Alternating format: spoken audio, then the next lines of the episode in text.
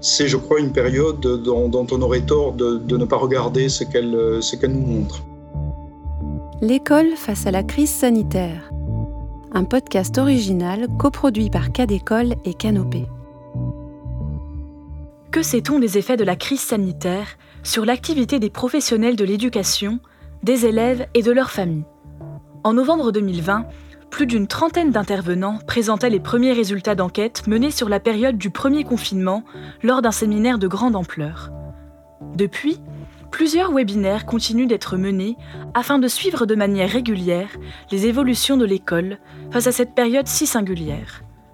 Reprenant les captations de ces différents séminaires et webinaires, organisés par l'IFE et Canopée, la série de podcasts L'école face à la crise sanitaire propose de croiser le regard de la recherche et de professionnels de terrain. Ces spécialistes permettent ainsi d'esquisser une réflexion sur la manière dont l'école française affronte depuis près de deux ans cette période inédite.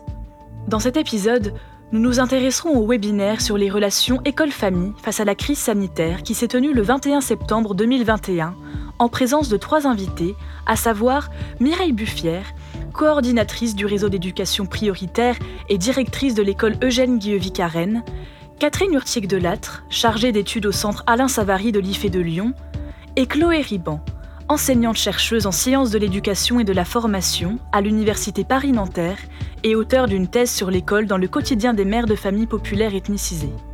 Les trois invités proposeront un retour sur la reconfiguration des modes d'enseignement, d'apprentissage et d'accompagnement en particulier dans les familles populaires et pour les élèves du premier degré qui furent confrontés aussi bien à des difficultés matérielles que sur le plan de la communication. Cette période a été particulièrement compliquée pour nous comme pour les familles, ne serait-ce que d'un point de vue matériel, parce que dès qu'on a voulu mettre en place la technique, utiliser les outils euh, numériques, on s'est trouvé très vite confronté euh, à l'aspect matériel euh, de manière basique. Notre souci, ça a été toutes les familles qui n'avaient pas d'outils, qu'on n'a pas pu doter parce que pas de connexion. On avait quelques familles aussi sans domicile. Voilà, ça, ça a été un réel souci. Et une maman qui avait trois enfants et qui, dès le début au téléphone, nous a dit, mais moi, je vais péter les plombs c'est pas possible, euh, ça hurle toute la journée, je peux pas m'occuper d'eux, etc. Et elle me disait, moi non, quoi. En fait, je marche pas dans la combine. On a eu des très bonnes relations, mais elle a dit sa limite. Cependant, malgré ces multiples difficultés, la situation de crise sanitaire a permis de manière générale de mettre en place entre parents et enseignants de nouvelles formes de dialogue, ayant pu être toutefois à géométrie variable dans certains cas. Ça a été un moment agréable dans le sens où on a eu une proximité vraiment importante avec les familles. Je pense que ça a permis aux collègues de se rendre compte que quand on allait chercher les parents, quand on était au plus près d'eux et de leurs préoccupations, parce que pour les parents, ils nous disaient aussi leurs difficultés, il y a, eu ce rapprochement qui a été euh, intéressant. Donc ce qu'on retrouve, c'est vraiment ce qu'a dit Mireille avec un exemple, c'est ce phénomène effectivement de rapprochement. Moi, je dirais un phénomène de connaissance et de reconnaissance mutuelle les enseignants se sont vraiment euh, relevés les manches, on va dire, pour essayer de les surmonter et pour ne laisser personne sur le côté du chemin. Et comme euh, Mireille l'a dit, vraiment, on a vu ce phénomène où, euh, alors, des enseignants qui étaient déjà dans un processus de relation avec les parents ont profité, on va dire, de ce qui était déjà enclenché, mais d'autres qui n'avaient pas l'habitude d'être en communication ont un petit peu découvert à la fois la vie des familles, leurs conditions de vie parfois, et à la fois la manière dont ils pouvaient s'impliquer sur la question du rapprochement pendant le confinement était assez dépendant aussi des enseignants. Un exemple très euh, simple, hein, mais un enseignant qui avait compris la difficulté d'une des mères et du coup qui appelait l'enfant. Et dans la fratrie, il y avait d'autres enfants qui avaient des enseignants qui n'avaient pas mis ça en place et c'était plus compliqué. Donc le rapprochement, il est à géométrie variable. Ces nouvelles formes de dialogue, ayant pu être à géométrie variable, ont parfois pu amener les enseignants à avoir un rôle qu'ils n'auraient pas eu habituellement. Néanmoins, la frontière entre le rôle du professeur et celui du parent est restée de manière générale plutôt bien délimitée. Cela fut particulièrement le cas dans les classes populaires où les familles sont parvenues à bien séparer ce qui relevait ou non de leurs compétences. Il y avait des connexions qui se faisaient à 21h30, 22h. Ça, c'est des petites choses où l'enseignant pouvait lui dire Tu dois être couché à cette heure-là, 21h, 22h, tu fais pas ton travail. Dans les classes populaires, l'école, elle est vraiment perçue comme celle qui doit apporter le savoir aux enfants. Donc, il n'y a pas vraiment de confusion. Je me rappelle d'un verbatim très intéressant d'un parent pendant mon enquête qui dit la réussite de mes enfants, c'est 80% dû à l'école. Et par WhatsApp, cette maman, pendant tout le confinement, a tout à fait compris, en fin de compte, intuitivement nos demandes. Elle faisait faire la cuisine à son enfant, elle prenait des photos des différentes étapes, elle le faisait regarder par la fenêtre de l'hébergement d'urgence une grue, et elle nous envoyait la photo de la grue. Elle nous parlait des mots français qu'il avait appris, tout en n'étant pas dans la confusion, parce qu'elle était très consciente que c'était pas l'école, ce qu'elle faisait vivre à son enfant, et qu'elle avait qu'une hâte, c'est de reprendre. Ce qui a donc pu être source de tension n'a pas tant été la confusion des rôles, mais la peur du jugement réciproque.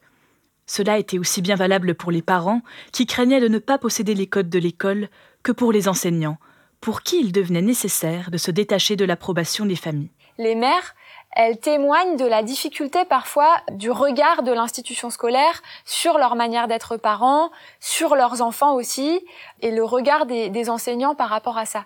Mais je me dis que d'une certaine façon, est-ce que le confinement, ça a protégé un petit peu cet endroit des pratiques familiales où il n'y avait plus d'exposition au regard de l'institution?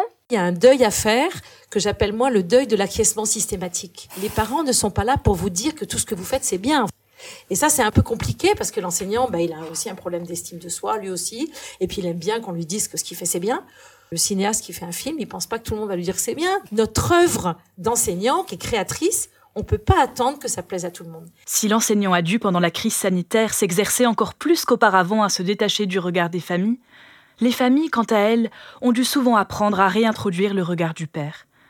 En effet, ce dernier était souvent jugé absent pour ce qui relevait du travail de leurs enfants, bien que des nuances puissent être faites. Je pense qu'il y a aussi une difficulté dans certaines familles liée à la présence des pères, parce que soudain les pères étaient au domicile, là où souvent ils étaient en déplacement ou très peu présents.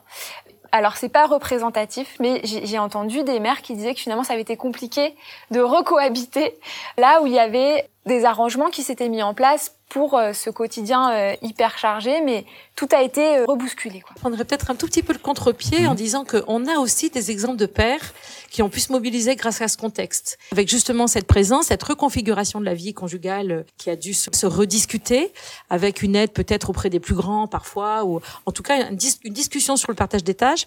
Ça s'est plus vu dans les classes moyennes, dans lesquelles il y a eu vraiment une réorganisation de la vie familiale, et notamment autour de la prise en charge des enfants. Dans le couple, les tâches étaient partagées parce qu'il fallait non seulement gérer le travail scolaire, mais également le moral. Et on a vu aussi beaucoup d'enfants qui ont déprimé et là, euh, parfois, il n'était pas trop de deux pour gérer euh, l'ensemble des relations avec les enfants. Face à ces réajustements permanents, du côté des parents comme des professeurs, la période de crise sanitaire a permis de repenser en profondeur ce que nous pouvons entendre par coéducation. Alors, qu'est-ce que ça serait que cette coéducation?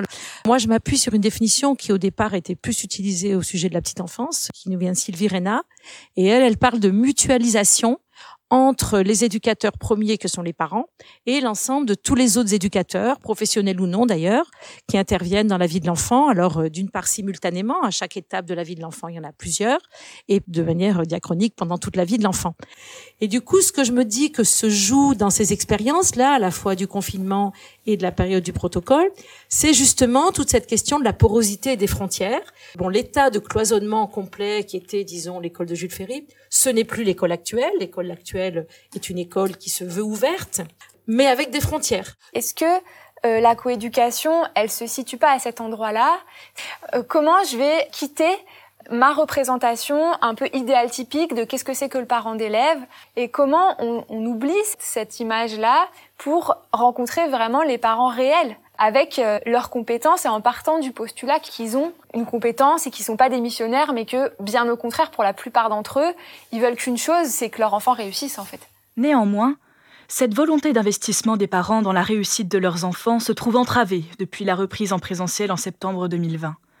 En effet, les familles n'ont plus accès comme auparavant à l'espace où étudier leurs enfants, et voient par conséquent les moments de convivialité et d'échange avec les professeurs être restreints. À la rentrée 2020, euh, septembre 2020, on a repris notre rythme habituel en classe euh, et donc la, la communication avec euh, les familles est redevenue sur ce qu'on connaissait, on va dire, auparavant. Le protocole sanitaire plus le plan Vigipirate nous impose à ne pas les faire rentrer de manière continue dans l'école.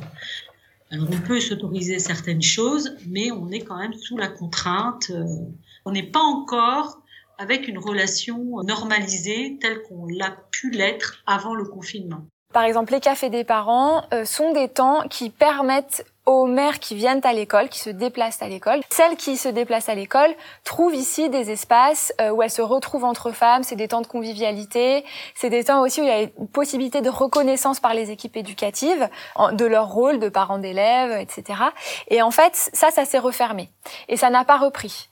Et je pense à, à une de mes enquêtées qui est très déçue euh, voire qui est même blessé que euh, ça n'est pas repris et que finalement ça a repris avec seulement les parents élus. Et donc, euh, en fait, il y a un espace d'ouverture pour certaines femmes qui s'est refermé à cet endroit-là et qui est, je pense, du coup, pas, pas, du côté du positif en termes d'évolution de la relation. Quoi. Face à une crise sanitaire qui a profondément remodelé les espaces qui jadis étaient accessibles aux parents, il est actuellement nécessaire de créer de nouveaux moyens de compréhension pour les familles afin que celle-ci ne reste pas en marge du vocabulaire spécifique de l'école. Dans le quartier où j'ai enquêté, il y avait euh, des guides, des mots de l'école euh, traduits dans, plein de langues. Il y avait appelé un atelier sociolinguistique sur l'école. En l'occurrence, c'était des mères hein, qui participaient, étaient euh, amenées en fait à apprendre le français à travers les mots de l'école, etc. C'était donc le mot de la fin en ce qui concerne la réflexion sur les relations école-famille proposée par les trois invités Mireille Buffière, Catherine Urtic-Delattre et Chloé Riban.